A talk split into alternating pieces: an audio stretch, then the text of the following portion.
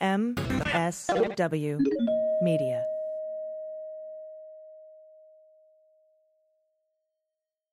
This week, as our attention was diverted by Justice Kavanaugh joining the Supreme Court and a White House visit from Kanye West, young children continue to be separated from their parents at the border.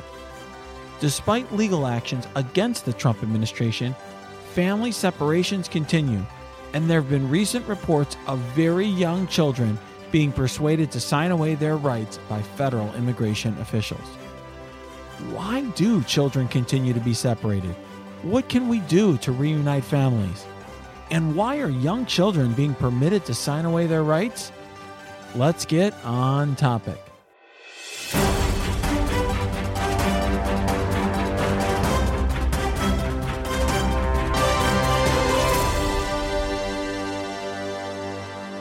Welcome to On Topic, a weekly in-depth look at a topic that helps us understand the week's news.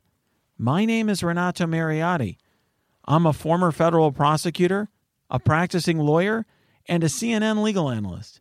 And I'm joined by my friend Patty Vasquez, a comedian and WGN radio host who will join us regularly on this podcast. So, Patty, I got to tell you, I was determined to make this the topic this week when I read that New Yorker article about the 5-year-old girl named Helen who was, you could call it, they said persuaded, I'd call it tricked, into signing away her right to a hearing in front of a judge by these immigration officials. Look, I was still waiting for Santa Claus to come down our chimney when I was 5 years old. I don't even know that I would have understood anything when it comes to what my rights are as a 5-year-old. This is, you know, what's the problem here, Renato, is that it's very hard to sustain outrage, is what I just realized. As you were talking about Kanye and all these other things that Trump says and all these other distractions, it's not just that we're distraction, is that it's that outrage is exhausting and it's consuming, right? When we saw all the video of children being corralled in fences and in these huts or in cages, you know, we were outraged, and but it wears off because not only does something else come along, it's also your ability to you feel as though you're powerless. Right. If it's not going to change, what can you fundamentally do to help little girls? Like, I think her name is Helen. And she, you know, she signs over her rights, and we just kind of go, at this point, we're like, yeah, that sounds about right for this administration. Yeah. We're not surprised anymore. Yeah. I mean, certainly when this story first broke, all of us were outraged. I was one of the people who's helping to organize people in Chicago to go to a rally in opposition to that policy and to march, and got people together. And but at a certain point, we obviously, what are we going to keep marching every single day? It's very hard because, as you pointed, there's a lot of things that are always going on with this administration, and this one, it's really hard. There are federal judges who are overseeing suits right now, who I think have the same view you do, who are as frustrated as you are. I mean, you when I read the reporting and look at, the orders that are coming from these federal judges, what they're being told is, well, yes, you've ordered us to reunite these families, but we can't find these set of parents. We're not able to, bring this person here or there. Essentially, the government saying, "Look, we're doing everything we can, right? But we can't do we can't undo what we did, and we can't do what you're ordering us to do." And they wouldn't have to undo it if they didn't do it. See, this is the crazy mind game. If they weren't going after every single person coming across the border, I mean, and I've read how now there are fewer and fewer drug apprehensions. They're not getting the drug dealers, and so we're going to have more drugs on the street in certain parts of the country because that's not what they're focused on. They're focused on individuals coming across the borders. And the thing is that Trump voters want this. If you look at any of the posts that they have, basically on social media, they'll say, well, if they didn't want to be separated, they wouldn't have crossed the border illegally. And now, can I ask you a question? What is speeding considered? Is that is that a misdemeanor, or is that just what's a moving violation count as? Yeah, that's usually here in Illinois, it's different. It's usually not even a misdemeanor. I was gonna say I don't know what misdemeanor you could be taken out of the country for, because people are being They're being sent away. They're being sent back for a misdemeanor. This isn't even something that would be punishable by prison time. General, I mean, what it is. So just so people understand, illegal entry into the United States is typically a misdemeanor. Right. You have to do it more than once for it to become a felony.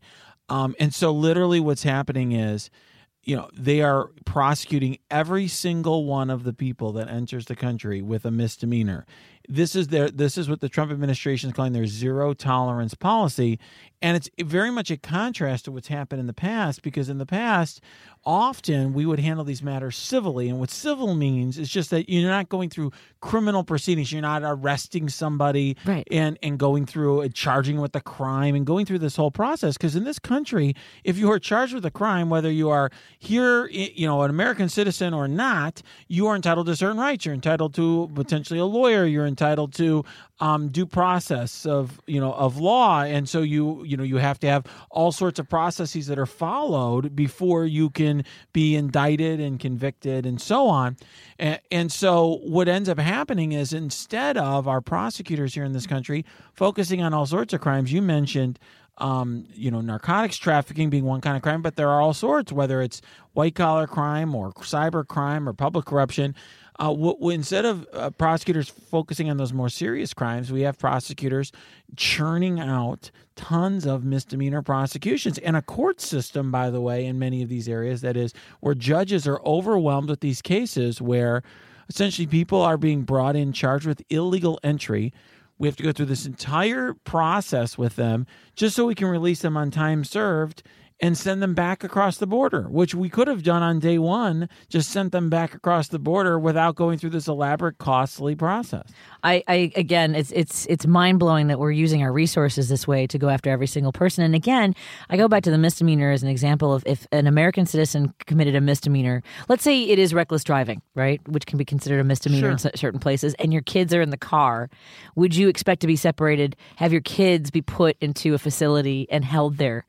While you were, you wouldn't expect that. That's not how it works. Yeah, I have to say, one thing that was interesting in hearing you, when we were talking about it a moment ago, Patty, is you were talking about how this is something that, can't be undone. And that's what I think is people fail to understand. Even if you do reunite the family, can you imagine a young child, whether, that one little girl's 5 years old, you can imagine a 5, 6, 7, 8-year-old child or a 3-year-old child being separated from their parents, the trauma that causes to a child that they have to live with for the rest of their lives.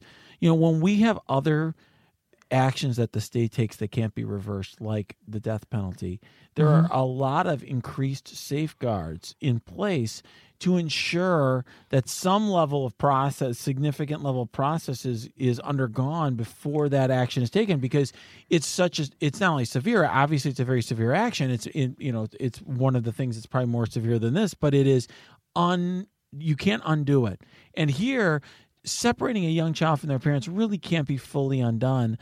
To me, the idea that we are doing that in a haphazard way without any process or any serious process is very, very disturbing. And I think the other thing that we have been unable to wrap our minds around is that, and why we're not sustaining that outrage, I think a lot of people felt like this was resolved, as though this had kind of worked out. They figured it all out, and that's not the case. It continues, and in so many instances, as with I think it's Helen. I try to turn it into a Spanish-sounding name because it's just my way. But here's a little girl who crossed the Rio Grande with her grandmother and nearly drowned. And that was ultimately this little girl almost died on the way here, escaping Honduras, where her family was being threatened by crime, by gangs, trying to find a place. Nobody comes here willy-nilly. They risk their lives coming here. And now, to further that, by removing, her grandmother was not allowed to stay with her. The authority said that they would reunite the little girl with her parents if they happened to find her. How is that a solution? The fact that we have people, Americans, working under these circumstances who are just following the policy or the laws or whatever the way they're interpreting it is incomprehensible to so many of us. Yeah, I have to say, too, we were talking about fleeing problems in Honduras. One thing that people have heard, I'm sure a lot of people have heard the term refugee, and what does that mean? Actually, it's a legal significance under international law. The United States, along with other countries, is required to consider the applications of refugees when they come to a port of entry in the United States. And one of the consequences of the Trump administration's policy is that we haven't been fulfilling our obligations under international law. So the United States was a safe haven for refugees throughout its existence. We've been a country where if you are a refugee and you're fleeing a tyrannical government or a government that is harming you in some way or threatening you in some way, this was a safe haven you could come to. And in fact, of course, that's how our country was founded, from people who were fleeing oppression elsewhere.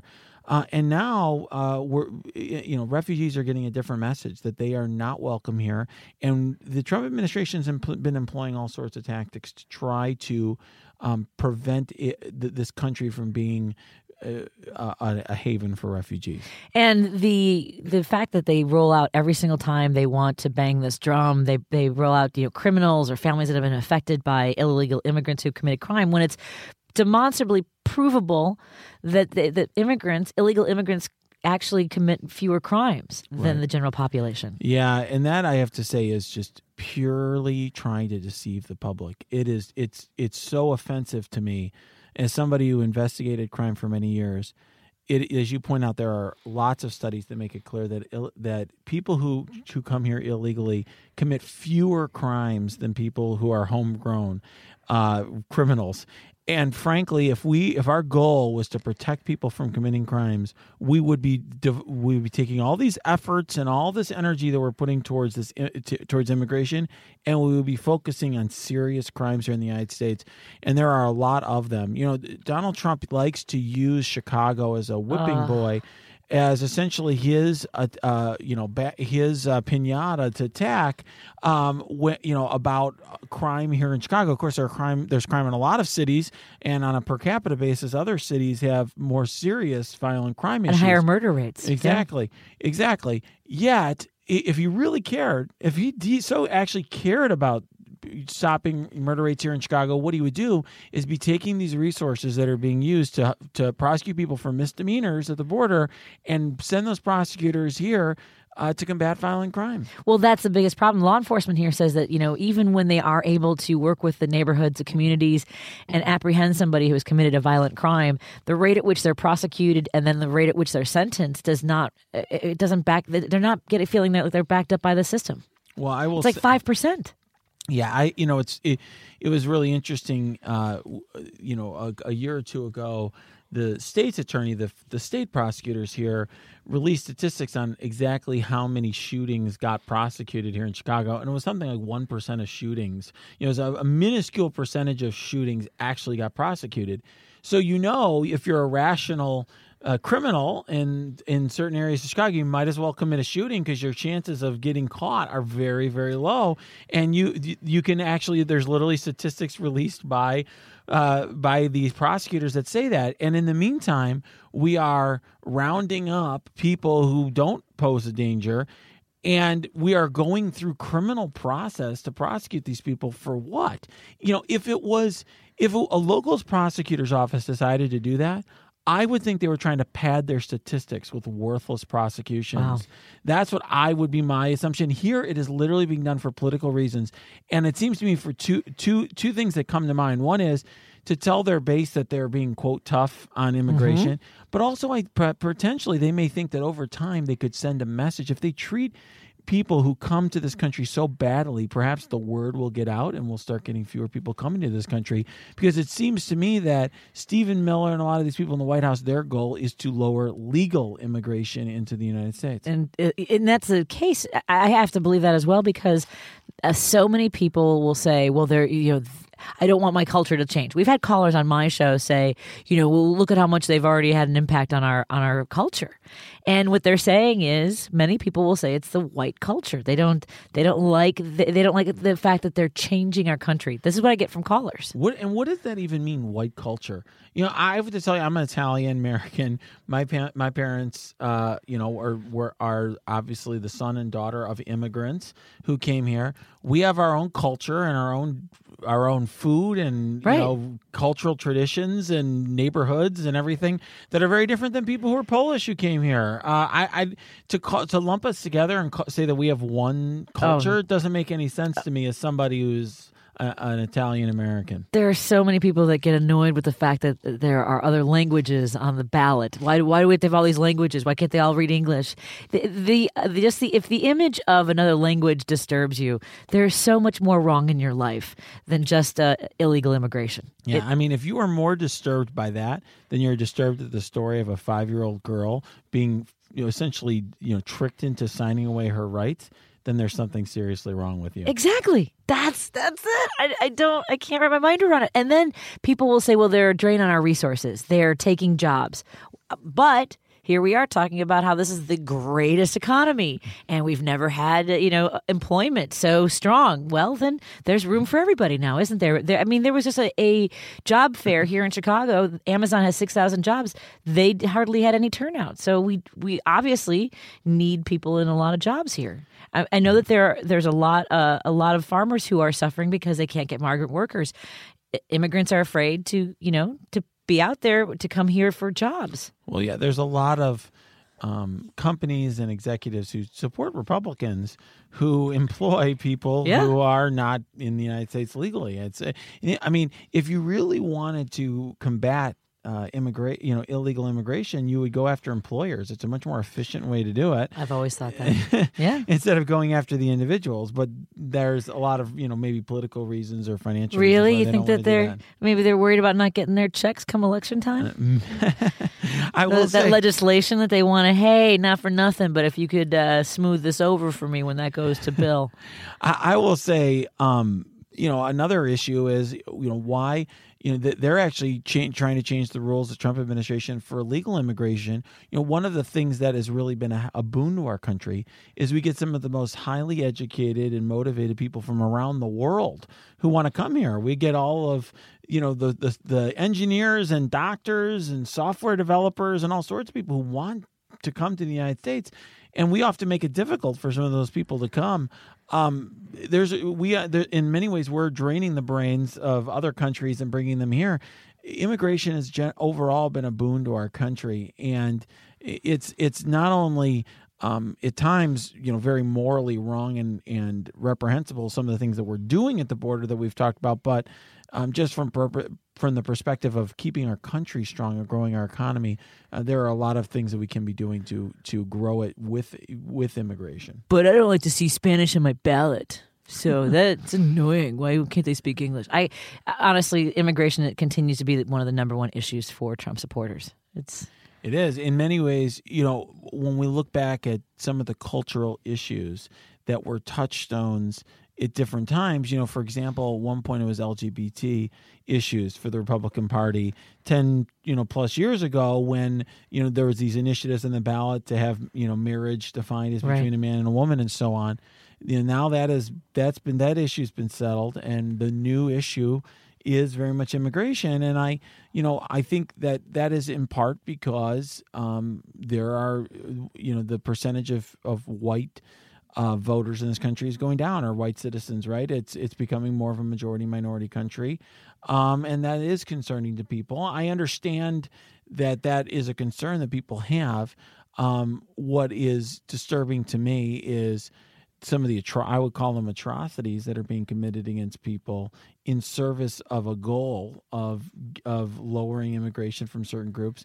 But on top of that, I think hurting our country in the process, wasting prosecutorial resources, on these misdemeanor prosecutions, for example, is crazy, irrespective of the atrocities that are being committed against, for example, young children. One thing I think it's a useful misconception for me to clear up is people don't realize is that the system that we have for immigration in this country is not a criminal law system, and it's not a court system in the way that our ordinary court system is. So judges, we spent a lot of time recently talking about Judge Kavanaugh, for example. Judges in this country are appointed by the President of the United States. They're confirmed by the Senate. And under Article III of our Constitution, they have that job for life. It's very different than the immigration judges we have, who are essentially hired by the Justice Department for a term of time, and it's not for the rest of their lives. They have different responsibilities and requirements. The type of court procedures that take place are different. People do not have the right to an attorney, At times, they don't even have the right to see their attorney if they've hired one and can afford to hire one, which most cannot. And the, you were talking a moment ago, Patty, about where people are kept. You know, people generally, if you're not charged with a misdemeanor, you are not kept in a federal prison, but you are in essentially, it's a type of, it's like a prison where you are kept and detained until you can be deported. And so there are kind of a whole separate system of camps, prisons, whatever you want to call them, where people are detained, immigration facilities where people are detained separate and apart from criminal custody, which is then again a whole private industry. These are not federally funded. I mean, not federally run programs. They're not under the oversight of the legal system. They're just groups that are like, oh, we'll house them. I mean, I don't know. So I don't know about that. Actually, that's something we'll have to ask. Oh, let's ask. Yeah, let's find someone we can ask. Let's bring in David Leopold. He is the former president of the American Immigration Lawyers Association. David is a frequent commentator on issues involving immigration. He has testified before Congress, and he often speaks on CNN about family separation and other immigration issues.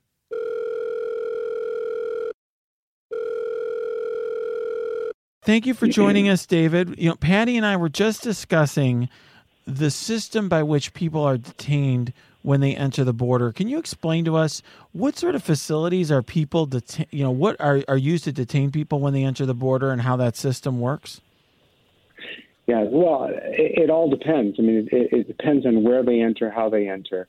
But what happens is that they're detained by Customs and Border Protection. Those are the folks that that greet people, as it were, at the border. Those are the ones who check the papers at the border.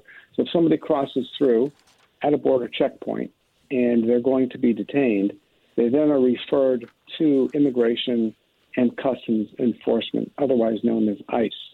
If somebody is apprehended between border checkpoints, if they're coming in a place that's not authorized, usually they'll be apprehended by Border Patrol, and Border Patrol will then write them up and turn them over to Immigration and Customs Enforcement. They detain them either at local jails, or they detain them at contract facilities, or they detain them at Bureau of Prison facilities. So it depends where in the country and what the local jurisdiction or what the local sector is doing. Does that include where the children are being detained? Because that seems like it's all contracted facilities. Yeah, those are contracted facilities. And also when we talk about children, particularly unaccompanied minors, or actually even the kids that were separated and are continuing to be separated, they are technically treated as unaccompanied minors and turned over to the Office of Refugee Resettlement. And they're detained. They're supposed to be detained in the least restrictive environment and that sort of thing. But that becomes a hodgepodge. Sometimes they're detained in centers. We literally saw those pictures of children being held in kennels and in cages. But they're supposed to be held in the least restrictive environment. So it has been a nightmare what we have seen since over the last year and a half.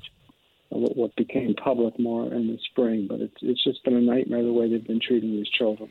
A lot of people say, in particular Trump supporters, well, this has been the policy going back years, and the Obama administration had this policy. What do you say to those folks? Well, what they're loosely talking about is family detention, and it is true that the Obama administration did detain families. It is true that immigration advocates and others, civil rights advocates, fought the Obama administration tooth and nail. And there was an amendment, or there was a Flores litigation. That's the case that covers children detention. And the court in the Ninth Circuit has ruled that if you're going to detain families, you still have to treat the children as if they're unaccompanied minors, and you can't simply lock up these children like you would an adult. But Trump came in and things changed, because what they instituted was a policy that has never been instituted in the history of the country. And that's this family separation. It's literally tearing children away from their mothers and from their fathers, and splitting them off. So just to be clear, it would be false to say that family separation policy existed prior to the Trump administration? Yes, that was a creation of the Trump administration, and it was done as a deterrent. And don't take my word for it. That's what General Kelly said, both when he was at the Department of Homeland Security and later on as Chief of Staff. That's what Kirstjen Nielsen, the Secretary of Homeland Security, currently has said. That's what Jeff Sessions has said. They've all pretty much said that if you come to this country and you enter at a point other than as a designated, in other words, if you enter illegally, we're going to take your kid. Now, what they're not saying is that they're also going to take the kids if they enter legally at the ports of entry, which is what they've been doing as well. And so this insidious policy started with the Trump administration. There's no question. You know, it's interesting. At one point, Secretary Nielsen said that there was no family separation policy, but that does not appear to be accurate at all. I mean, anyone with two eyes can see that that's not the case. She did say that. And, you know, look, unfortunately, this administration will be remembered for a lot of things, but it will not be remembered for telling the truth. And when it came to family separation, they denied it a year ago. They denied it. They denied that they were doing it as a policy in the beginning of the year, and they denied it even after it became public until it was just so plainly obvious they couldn't deny it anymore. So for Secretary Nielsen, for Jeff Sessions, the Attorney General, to claim that this isn't happening or hasn't happened is, you know, another lie from the Trump administration. You know, I was telling Renato before we got on the phone with you that I think one of the issues that for the public, at least, is it seems hard to maintain the outrage. Obviously, this is incomprehensible. It is a hardship that is unnecessary. But, you know, the public can't seem to really a lot of people thought that it was resolved. They thought that, well, there were court orders and these kids have been, you know, they're dealing with it, that kids have been reunited or they found other solutions. Do you consider that part of the problem is that people can't necessarily maintain the outrage necessary to make changes on this? I think that is part of the problem. And I think what the Trump administration did in reaction to the not only the national outrage, but the international revulsion at what was going on back in June and July, they issued that executive order. And if you read that executive order, purportedly ending family separation, if you read it carefully, it does not say that they're going to end family separation. And indeed, they haven't. Now, the scale of it is really kind of unknown because it's surreptitious. What they've done is are neat little legal tricks. For example, they say that they will separate the parent from the child when it's in the best interest of the child. And so what they do is if there's a minor criminal offense in the parent's history, they'll separate. Now, we don't do that in the United States. We do not take children from their parents because the parent may have committed a theft offense 10 years ago. We have in the United States, at least as it relates to the rest of the country, we have probate courts and state courts that deal very carefully with taking children from parents. It's a very difficult thing to do, as it should be. But this administration has done that, and they are continuing to do that. And in direct answer to your question, you know, it is part of the problem. I mean, one of the things with the Trump administration is that the attention focuses from one scandal to the next, it seems, day by day. And the child separation problem, tragedy, was in the media front and center for weeks. But what seemed to calm it down was that executive order. And that executive order was just meant to buy time, the executive order purportedly ending family separation. I do wish the American public would focus more on what's really happening. Well, you know, there's also something that we talked a little bit about earlier in the podcast that I called, and I think it's been called by others, the zero tolerance policy. I wondered if you could talk to us about the consequences of that zero tolerance policy, which is, to me as a former prosecutor, is shocking. Yeah, as it should be. And Rana, what you're referring to is the policy that was announced by Jeff Sessions. And under that policy, anybody who enters the country other than at a port of entry, in other words, between ports of entry at an unauthorized place, will be prosecuted for illegal entry under 8 U.S.C. 1325. And that is a federal misdemeanor. So it's a relatively minor crime. There's not a lot of jail time that goes with it. And as a federal prosecutor, you know that most of these people who are charged are going to be 0 to 6 on the guy, 0 to 6 months possible. And so it's easier to simply plead guilty to something like this than to wait around for a hearing. And so they know that. The government knows that. The Department of Justice knows that. So these are easy prosecutions. And they were prosecuting all of these people who were coming in to apply for asylum if they didn't come in at port of entry.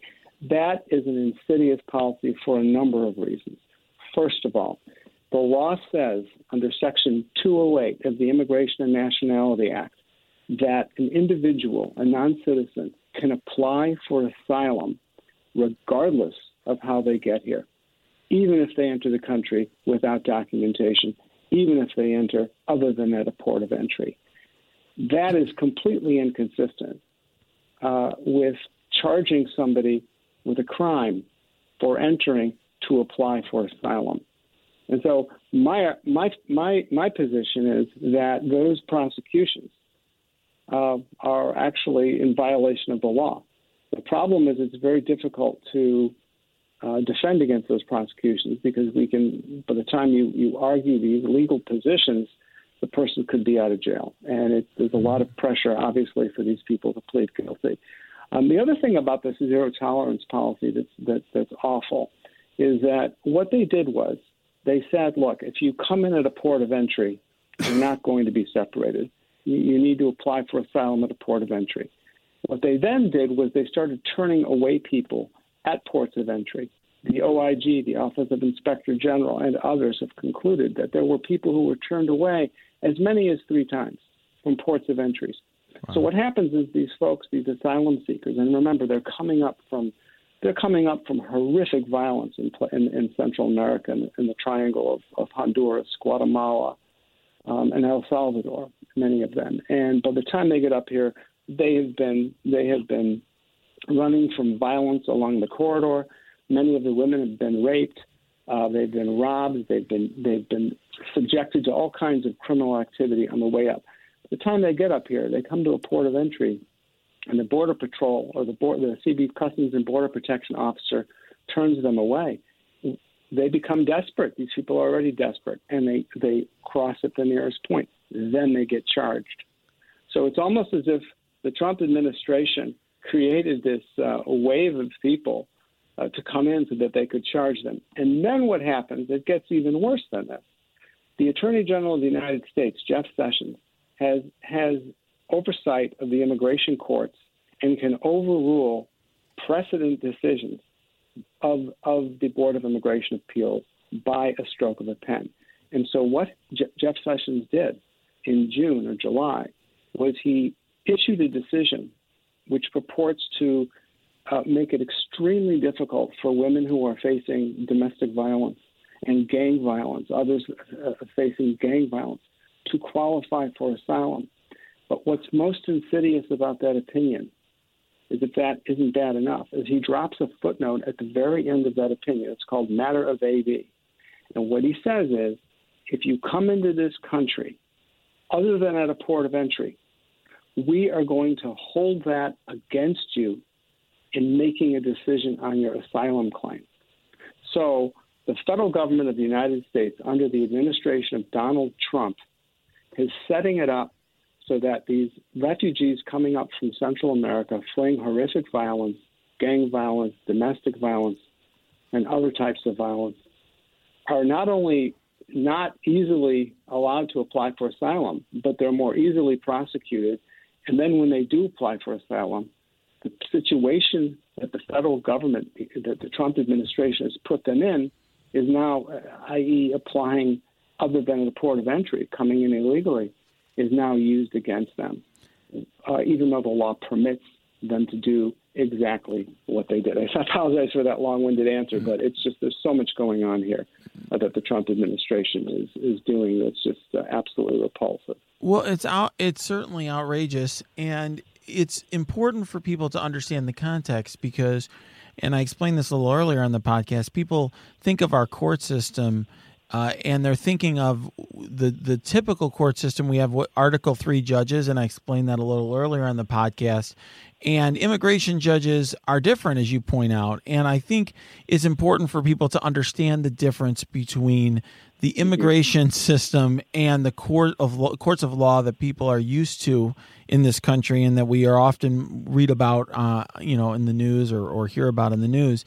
And along those lines, I want to ask you to help people understand, can you explain to people why it is that children are being permitted to represent themselves in these proceedings?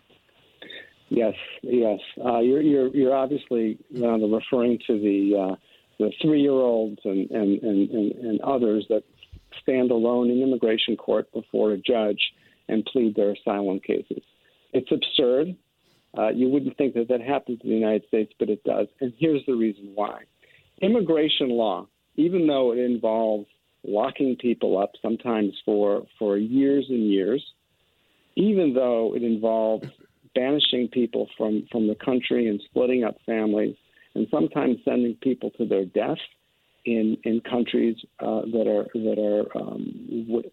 people are waiting for them, governmental agents are waiting for them to kill them, it is civil. It is not criminal. And so the Sixth Amendment right to representation at the expense of the government, which is constitutionally mandated for folks who are charged with a criminal under the criminal statutes, does not apply in immigration. So therefore, while you do have the right to an attorney, you do not have the right to an attorney at the expense of the government in immigration court. So when you have a 3-year-old child or a 5-year, any child, they're not, let alone conceive of what it is to hire a lawyer. They don't have money to hire a lawyer, so they find themselves thrown into immigration court and literally having to defend themselves under a very complex and difficult statute. It is absolutely absurd. It's ridiculous. And it's mind-boggling. Wow. It is. So, I will tell you, I earlier this week tweeted about the New Yorker article about the 5-year-old mm-hmm. child who was detained at the border, and then she was convinced to sign her right to a Flores yeah. hearing. And the question that everyone asked me is, how could that possibly be valid? How could a child's signature have any legal effect? And right. The answer to that stems from what you just said a moment ago, right? It does and it doesn't. I mean, yes, it does to the extent that poor child, the 3-year-old, did not have an attorney standing with her. But also under Flores, that never should have happened. And, of course, that signature was not valid. Of course, that's absurd the Department of Homeland Security, to suggest that this child somehow waived her right to a bond hearing. In fact, the Ninth Circuit just last year reiterated in very strong language that children in Flores situations, detained children, unaccompanied minors, have the right to a bond hearing. So the absurdity just doesn't end. What happened in this particular case that the New Yorker discussed was that people found out about it. That's the difference. And obviously, somebody coerced this child or wrote in, I don't want a bond hearing for this child, check that box. And that person, there should be an investigation, and that person should be appropriately disciplined. That kind of thing should never happen. I actually had a case years ago on the Mexican border. This was not a 3-year-old. He was a 17-year-old. And they roughly did the same thing to him. And we did file a suit in civil court against the government on that point. And it resolved favorably. I mean, they just can't do that. The Department of Homeland Security has no business coercing babies into signing away their legal rights. Yeah, I will say even if it was legally permitted, honestly, everyone involved in that should be ashamed of themselves. That is absolute evil. Every person. Evil is what it is. I'm sure if I read the Flores legislation or whatever it was they had her sign, I wouldn't understand it, but I would be... You're calling it legislation. I don't even know that. The Flores, right. I'm like, I don't know what I'm signing, but if you're telling me to sign it, I'm sure it's perfectly fine. But, that would be me knowingly not knowing anything. I mean, but a 5-year-old. But that's correct. Yeah, you're right. I mean, if an adult stands there and they say, "Do you want to waive your right to a bond hearing, et cetera, et cetera," an adult is not going to understand that unless they're schooled in immigration law, right? And understand what the consequences mean. You're right. Yeah, I mean, someone involved in essentially tricking a child into signing away her right to anything is ridiculous. That is absolutely reprehensible. Even if it was permitted by the law, those people should be ashamed of themselves. They are absolutely evil. And do you happen to know? I mean, it is child abuse, and a lot of people consider this to be essentially kidnapping, right? So what happens after? We know that with Helen, she was eventually placed into foster care. They lost her in the system. They had to track her down. Is that essentially what's happening to a lot of these kids once they're coerced into signing over their rights? They're just lost in the system. Even if they get that far, I mean, Helen, that child, as horrible as that was, in the end, she was lucky because she was reunited, and that's only because some amazing activists got a hold of that case and didn't let it go. But I shudder to think, how many other children are still in that system, and how many others are never going to get out of that system, or how many parents were deported before they could be reunited with their children and have no way of reuniting with their children. It is mind-boggling what this country, the criminal activity, and I know it's a strong word, but there's no other word to describe it. You use the term kidnapping, and I don't think that's too strong either. Look, one of these days, what they did was when they employed this, when they instituted this despicable child separation policy as a deterrent, as they put it, to keep people from coming up here to do what's legal, apply for asylum. When they instituted that, they had no plan. They had no plan to reunify the children.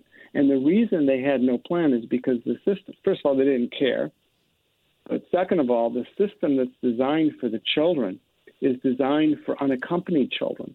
So there's no reunification with the parent, because there's no parent. The children come in unaccompanied.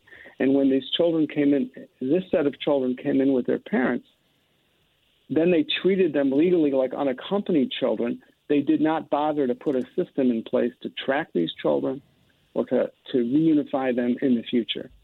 It is, in my opinion, it's criminal.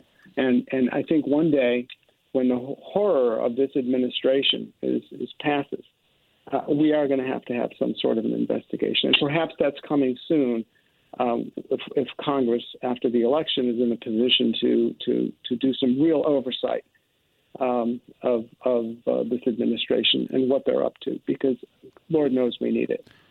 Well, and I spoke last week about the importance of the midterm elections, so I'll underscore that again for everyone listening, how much the outcome of the midterm elections will matter. Mm-hmm. But let me just before we end, I do want to ask you: there are legal actions pending against the Trump administration, and I have followed some of the proceedings, and it's very interesting to see the judge. There's one judge in particular trying to grapple with ordering the Trump administration to reunite families and getting answers saying, well, look, we've tried our best. We can't locate people, et cetera. Right. What are the difficulties associated with reuniting families, and is that even possible?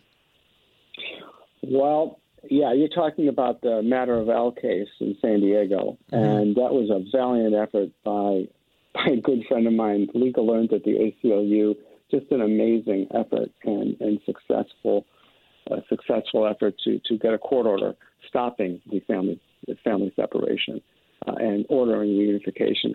I got to tell you, I think it's a very difficult situation, because like I said before, the Trump administration separated these children, 3,000 of them plus, without any real plan or thought toward how to reunify them.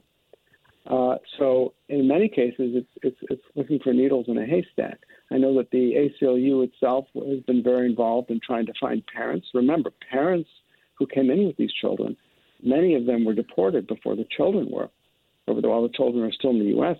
So they're down in places like Guatemala and El Salvador. And we're not, we're talking about remote places where there's no access to internet, there's no access to telephone in many cases. Literally sending people down to go into the streets to look for people in these small towns. So I'm hopeful, beyond hope, that at some point all these children will be reunited or the parents will know where their children are.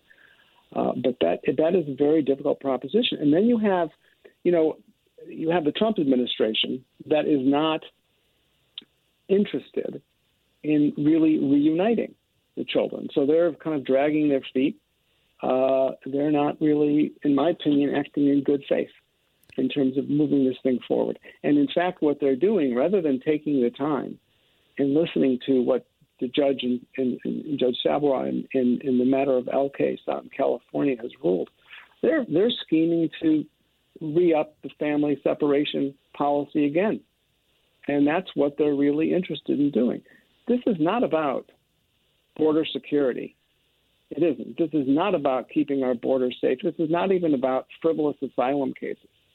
What this is about is the Trump administration's effort to really close down the country, to rid the country particularly of people of color, and focus on Latinos and actually folks from Africa. That they're focusing on in places like Columbus, Mauritanians, and other West Africans. This is, I don't think it's too strong to say that the immigration policy of the United States has nothing to do with border security. It has to do with making the country white again. Honestly, that's what I see as a practitioner and somebody who's been involved in this for many years. That's the focus. If people are listening to this podcast and they're outraged and they're concerned, what can they do to help? Vote. You said it yourself, Renato. They should vote. People need to get out and vote, and that's what they can do immediately, of course, because the election's coming up, and make sure that their voices are heard in the Senate and House races and in the gubernatorial races. But also they can contact their local groups, Catholic Charities, American Civil Liberties Union. There are many immigration groups in a lot of towns and a lot of places across the country that are working with families that are offering support to some of the displaced children. And if lawyers, for example, their volunteered lawyers are needed, not just on the border. Places like Cleveland or Chicago or cities that are in the interior. Those children have been dispersed all over the country. And like I said before, there is no right to paid counsel. So there is a real need for volunteer lawyering, for pro bono counsel. In Cleveland, where I practice, we raised nearly $1 million earlier this year for pro bono and low bono representation of unaccompanied minors. Those kinds of efforts across the country would be are really important. So give time and, if possible, give money to reputable organizations. Thank you so much for being on our show today. We really appreciate it, David. Yeah, great talking to you. Excellent job. Oh, it was great to be here. Thank you for having me. Well, thanks. We want to do whatever we can to highlight this issue, and you are fantastic. Well, I appreciate that, and this is just such an, if you wanted to talk about the horrors of this administration vis-a-vis immigration, this interview could go on for 2 or 3 hours. And talk about. Well, I think you guys hit the right point. Well, we have to keep ringing that alarm bell, and we thank you so much for working on this so hard. Oh, my pleasure. Thanks for what you guys are doing.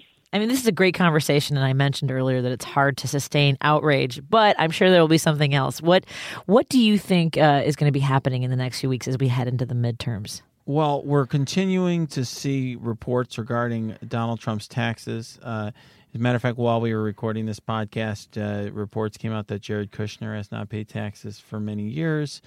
And we will certainly continue to hear about the ongoing investigation. Not only as Trump, for example, continued to refuse to sit down for questions, but his lawyers have been answering written questions. The Justice Department is continuing to investigate Trump Organization officials and workers. But I will say this to everyone listening to this podcast. If you let any of these things distract you from the midterm elections, you are doing it wrong. Those elections matter. So you shouldn't just vote. You should donate. You should organize. You should canvass. And you should get your friends to do the same. Those elections will determine the future of this country. Yeah, especially the young folks. Get those guys out there. Those kids, they're the smallest group of voters. Anyway, thank you so much, Renato. Thank you for joining us for this episode of On Topic. Please subscribe to this podcast, go to your app and review the podcast, and join us for our next episode. I'm Renato Mariotti. Until next time, let's stay on topic.